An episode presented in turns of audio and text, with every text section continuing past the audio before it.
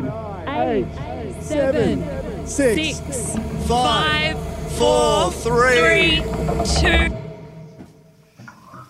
Hold on. I'm opening.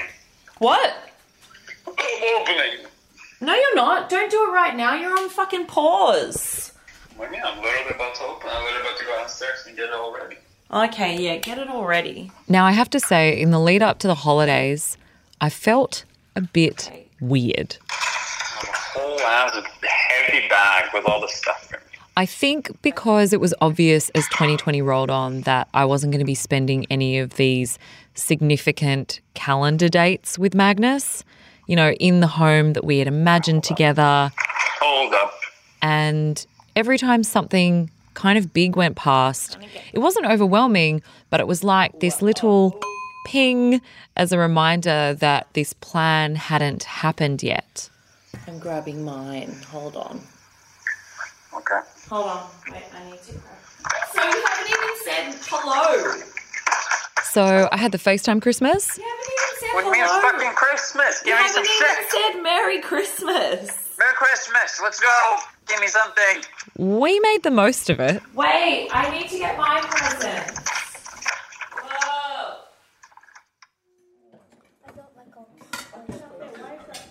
You don't like anything on the table. I don't not like oysters or anything on this table. I only like ham and bread. Those are the two things that I like on this table. Thank you. And then I was lucky enough to have the family Christmas as well. There we go. Use those muscles. Oh, I saw smoke coming out of there. You met my mum and my dad already last episode. Watch out the fly. Don't let on the food. Oh, it's not a fly, it's something. And we are here at my brother and his wife's place. Something stuck in your teeth. And Welcome to Christmas. Merry Christmas to all. they're two beautiful boys. All right, that's it. I'm eating. Merry Christmas.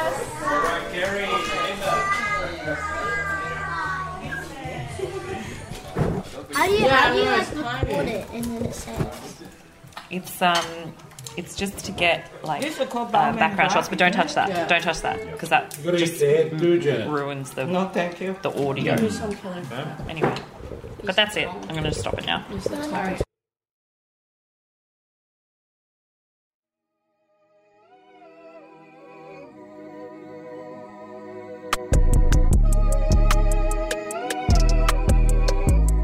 One of the biggest things I've noticed recently is this feeling that I'm losing time. I hate it. It's hard to stomach, feels unfair, and sometimes it feels like it's going to be this way forever. I don't know about you, but I get really good at bottling it up. And all my friends know that I compartmentalize and then I end up with something really fucked like lockjaw. But I know that this is not the way to do things. Instead, how do we deal with this stuff on an everyday level? How do we lean into that vulnerable feeling, whether it's losing time or feeling like you're missing out, and then move the fuck on? In my world, one of the ways I manage the shittiness of not being in America with Magnus is that by being in Australia, I get way more time with my nonna, my Italian grandmother, who I found really hard to leave in the first place. Hi, Nonna. Hi, Silvio. You see me? Why am I at this? I know because I couldn't come and see you. Ah, yeah. No worry, darling. Mantengo qua. Mantengo coming. No worry. I Don't know. worry much. Ah, darling, no, darling. I don't know. All myself. Don't feel very good. I'm worried about you. Why you worry now? Nonna's backstory in 1966, she moved her family from a small town in Campania in Italy to Sydney. Are you taking some vitamins? It was that typical immigrant story of Australia symbolising a better life, the best life. And when we were growing up, we spent three nights a week eating at Nonna and Nonno's house. All the aunts and uncles, all the grandkids, and Nonna would cook these huge, amazing meals. I would be allowed to have a sip of wine. Um, all the adults would play cards after dinner, and the kids would run around eating so much gelato, Man, he's a naughty boy. Why don't rest a little bit? He's a naughty boy. naughty boy. I tell you you, man.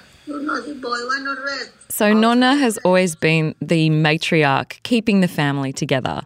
And it was like this right up until a couple of years ago when she had a fall. Nonna is now 96 and living in a nursing home. So, you can imagine that from seeing her family and giving so much to them every single day, someone was always visiting her. Now she is largely isolated. I don't want this one. No want you come in, come in, come in. I know. I will. I will come. I will come as soon as I can. So it's sad. And that's why I think it's so important that I try and see her as much as I can. So Mother's Days and birthdays, and of course, Christmas.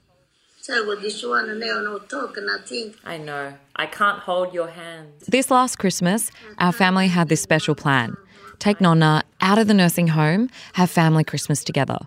But with a COVID spike right before the holidays, Nonna's nursing home basically went into lockdown and she couldn't leave. kiss Papa, darling. I will. I love you. I'm sorry I cannot see you. I miss you very much. I miss you too, everybody. I miss every, every grandson and granddaughter. I love you. I will see you soon, okay? Okay, darling. Thank you All very right. much. Ciao, Poopa.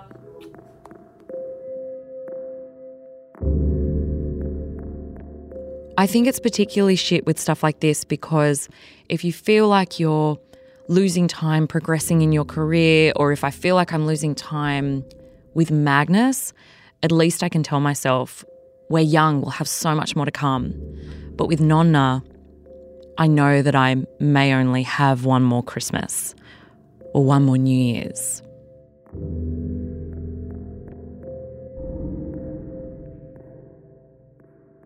Are we ready to do this? It's time to say goodbye to 2020. Is it? Yeah, kick it out. Oh my God, we're ready to do it. We've been feeling Shall the we? love all Here Here we go. Here we go, Jess. 10, Oh.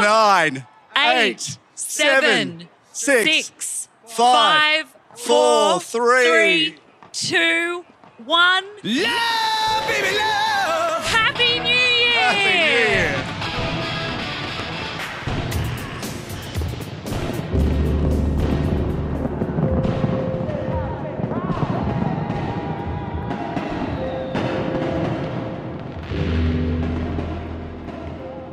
On New Year's Eve, I ended up presenting the countdown on TV. It was awesome because it was a distraction from being away from Magnus, plus, I made friends with my co host. We've just pulled up to his house and we have brought him croissants. Hello. Hello! Yay! Whoa! Oh my god, I just almost fucking, fucking face planted in this huge lobby. Jeremy Fernandez is a journalist and TV news presenter. Great. Wow, so, okay, so we're walking into Jez's apartment. Welcome. I've just moved in. We bonded straight away on New Year's because we both have families that we really miss who are back in Malaysia. No, you didn't. It's in the oven. Are you fucking Yes. kidding? What did you do? I baked a ginger cake. I brought you a croissant. Oh, I brought us a few croissants. And we shared this strange moment at midnight as the fireworks went off. So it was an emotional night as it was. I mean, I get really pensive at the start, end of a year, at the start of new year anyway, and I think about what have I done? What have I achieved? You know, am I the person I wished I would be? Am I that person to other people? And then we did the countdown, the fireworks came on, and I remember just looking at you, and I think my eyes were welling up, and I just said, Happy New Year. And I think you looked back at me the same as well and just thought, here we are in one of the most spectacular places in the world, under the sails of the Opera House, looking at the Harbour Bridge lighting up, and we're here by ourselves mm. and would give anything to have a hug, mm. to give a hug, and to be with the people we care about. And it was just such a moment of polar emotions of being absolutely ecstatic to be there and really missing the people I wish could be there with me. Where else would you rather be? Mm. I can think of the exact place and the person that I'd rather be with. Yeah. Exactly. and just. And then I think I think I said to you, I can't even give you a hug because of social distancing. Yeah. And that hits the point for me that there is this push pull in simultaneously being privileged for the position that you're in while also allowing yourself to feel a bit of that sadness. Everyone's got stuff going on. You know, it's not a competition about who's had a worse life, who's had a better life. And we all just need to have some compassion for others equally because what we feel is what we feel. There's no competition, there's no ranking system about, you know, whether your feelings are, you know, legitimate or not. That's up to each individual to kind of deal with in so many ways, we, we are so lucky in Australia to be, you know, the circumstance we're in, particularly with COVID. But a lot of us still feel grief for a whole lot of other things. And so there's this tension, isn't there, that you, you, we sort of should feel grateful, but at the same time, feeling an immense sense of loss. And people do have first world problems, there's no doubt about that. But I think sometimes it's worth acknowledging how the person is feeling rather than the merits of what they're going through. I think that's something that we need to remember almost all the time because it's such an easy thing to discount how you're feeling. Like, of course, there's someone else that has it so much worse. So it's so much easier to just shove it to the side. I used to think when I was younger that the older I got, the better I would get at shoving things aside and not dealing with them. And that by the time I got to you know my 30s and 40s and 50s and 60s I would be so good at being in complete control of my mind and emotions that I that life would be great. And in fact the complete opposite has happened. And I think the lesson I've learned is that in order to get to a point where you're ready to move on and let go and develop emotionally spiritually professionally you need to lean into some of the discomfort, feel it, walk around in it, see how it fits you for size. And I've done that several times in my life. And I think that's the hard thing. You've got to kind of look at the prospect of deconstructing yourself. Look, for me, I certainly got to a certain point after a particularly uh, bad breakup a few years ago that I thought, I'm sick of this. I can't keep, you know, beating myself up and being angry and all that kind of thing. I said, I don't even like who I am anymore. I don't even like what that relationship turned me into.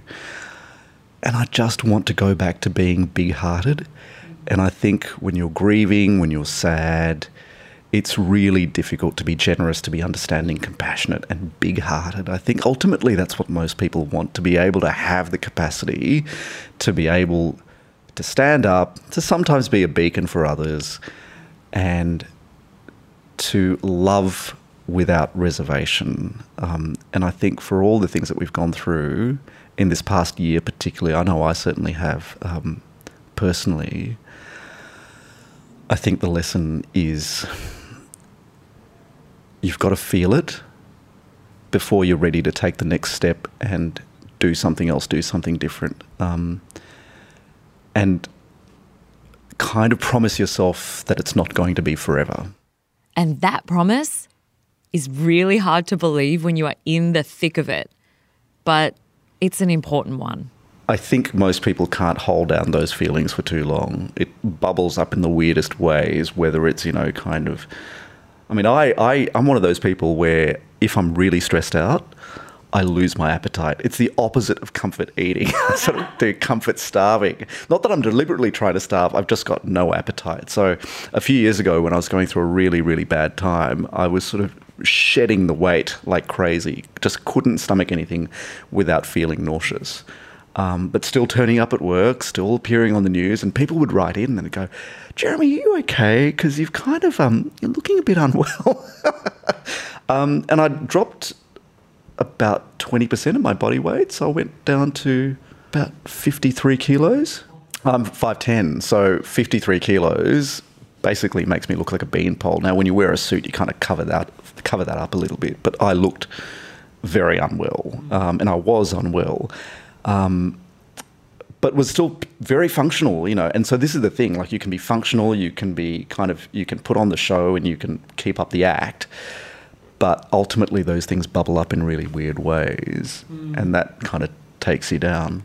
Yes. And I can think of some major examples of where I have done the Linda equivalent of this. You may have done it too, but letting it out needs to happen. You do stop crying. Yeah, I mean, when you are kind of really heartbroken, um, and we've all been through various sorts of heartbreaks. When you are heartbroken, sometimes you go, "I'm never going to get over this. I'm going to be broken for life." Yeah, it's a really scary place to be, isn't it? When you kind of cry and cry and cry. But I think I do think you kind of once you've felt it enough, your heart lets it go to a degree. It doesn't mean you forget. It doesn't mean you lose the life lesson but I think there is something to be said for feeling it enough that you can feel at least psychologically ready to, to release it and to be open to something else. That's key. When you're ready to feel it, you will then be ready to move on. I have this conversation with my daughter about, you know, when when you miss someone and when you're feeling sad about that. I always say to her, that sadness that you feel the tears that are rolling down your face, it's not a bad thing. It's actually love. The sadness you feel is love. Don't mistake it for something bad. It's love that doesn't know where to go. It needs to find a place. And I always say to her, if you're feeling that sadness and you're missing someone or you're wishing for something that can't happen or didn't happen, it's because you're feeling love. And what a gift that is to feel that love and to have someone who loves you and to love back someone else. It means that you're alive and you'd much rather be in that position than not have someone to love, not be loved, and not to feel that sadness.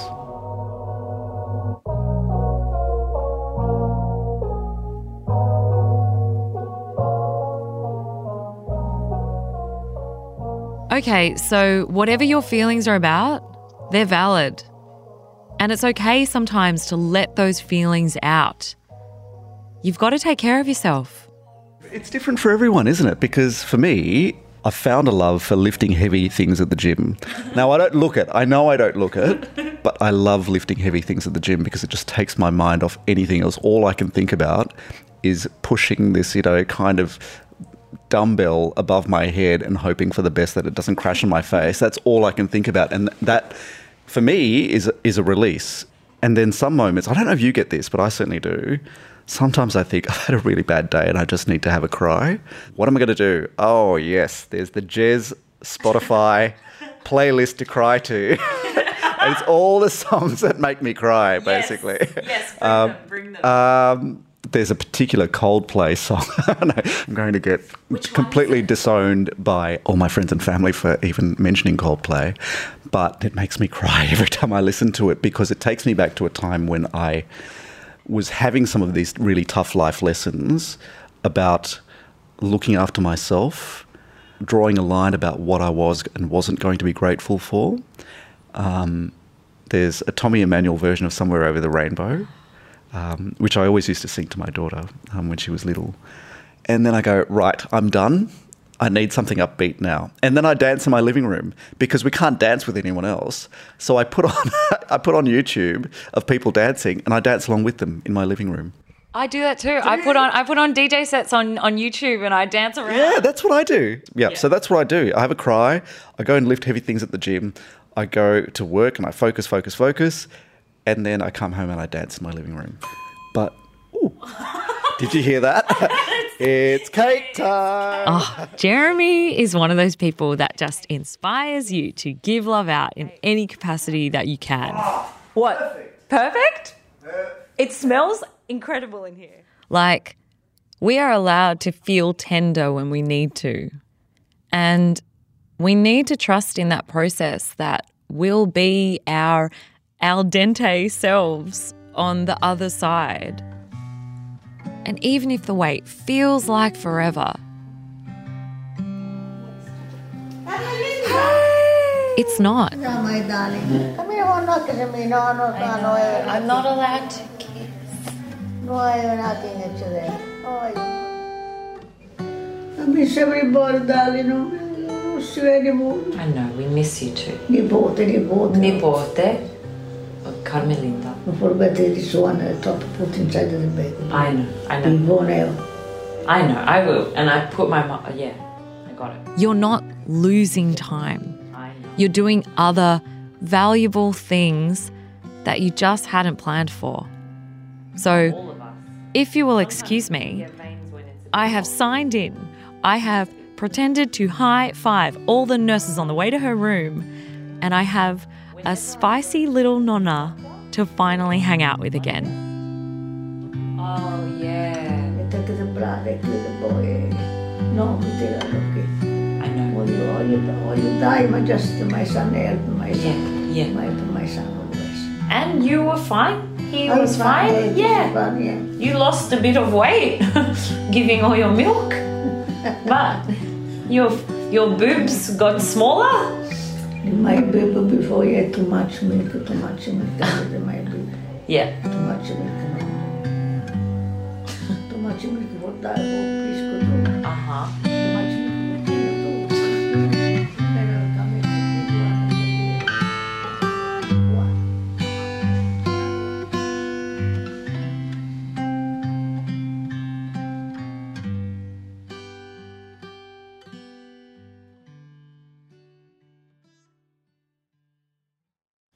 Before I go, I want to take a minute to say hi and thank you to some tough cookies who have shared their stories with me. First of all, Astrid. It is a dreary as fuck winter right now where you are in Belgium in lockdown in your studio apartment. You said it's really hard to see on Instagram your mates back home in Australia soaking up summer. Meanwhile, your boyfriend is in Hungary, and the only way to see you is if he takes a 15 hour train. Last time that happened, he got turned back at the fucking border. You told me he was going to try again this Sunday. So, did he make it to you? And to Ria, stuck in grey London. You've been trying to get back to Australia since March 2020. I am so glad that you hearing my mum Janet vacuuming It doesn't matter. I can't do anything reminded you of something your Chinese Malaysian mum would do and the jumble of cultures with your Finnish dad. You also wanted to know about how I froze my eggs, which I'll be getting into in great detail in a couple of eps' time.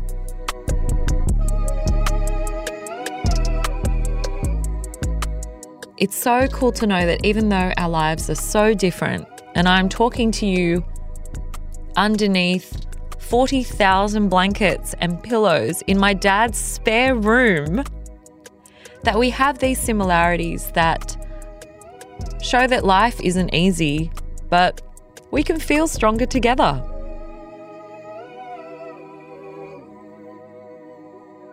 Send me a note on Instagram anytime at Linda Marigliano. Maybe look up the spelling of my last name. It's a doozy. Or email hello toughlove at gmail.com. Tough Love is a podcast by me, Linda Marigliano. produced by me and Amelia Chapello, with support from Mike Williams. Join me every two weeks on your podcast player. Make sure you hit subscribe so you can hear new episodes when they're out every fortnight. And if you want to, leave me a review. Okay, thank you. Love you. Bye.